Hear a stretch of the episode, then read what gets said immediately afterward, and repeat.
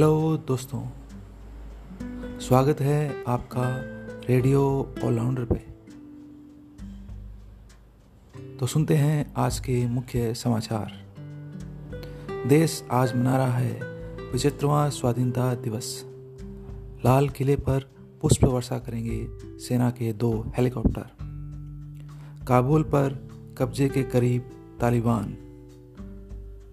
सरकार का सबसे मज़बूत गढ़ मजारे सहित भी गिरा। काबुल प्रांत के चार जिलों में घुसे तालिबानी आतंकवादी। महाराष्ट्र में डेल्टा प्लस वेरिएंट मचा रहा है तबाही।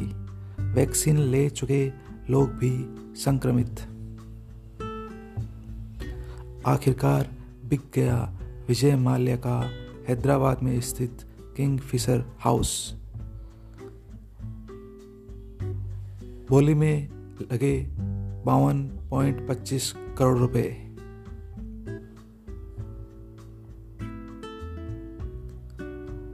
K P I T technologies limited के शेयर पिछले 12 महीनों में दिया 300 परसेंट का रिटर्न।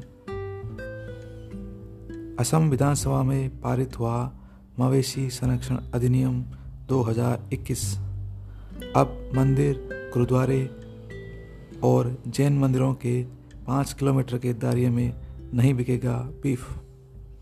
इंग्लैंड की पहली पारी तीन सौ इक्यानवे पर सिमटी। भारत समर्थक नागरिकों को अफ़गानिस्तान से निकालकर भारत उन्हें देश में शरण देगा। भारत ने कंधार और मजार में चल रहे वाणिज्य दूतावासों को खाली कर दिया।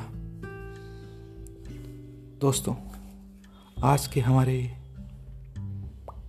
सीजनल फल सेगमेंट में चर्चा करते हैं अनार के बारे में। दोस्तों, अनार के सेवन से हमारे शरीर में नए खून का संचार होता है, उसका ज़्यादा प्रोडक्शन होता है। इसके अलावा अनार पेट को नरम बना के भी रखता है। अनार में विशेष गुण होते हैं जो हृदय को बलवान और स्ट्रॉन्ग बनाते हैं। धातु को पुष्ट करता है, इसके सूखे छिलके, सूखी खांसी होने पर चूसना चाहिए। शरीर के प्रत्येक अंग का करता है पोषण। धन्यवाद दोस्तों, सुनने के लिए।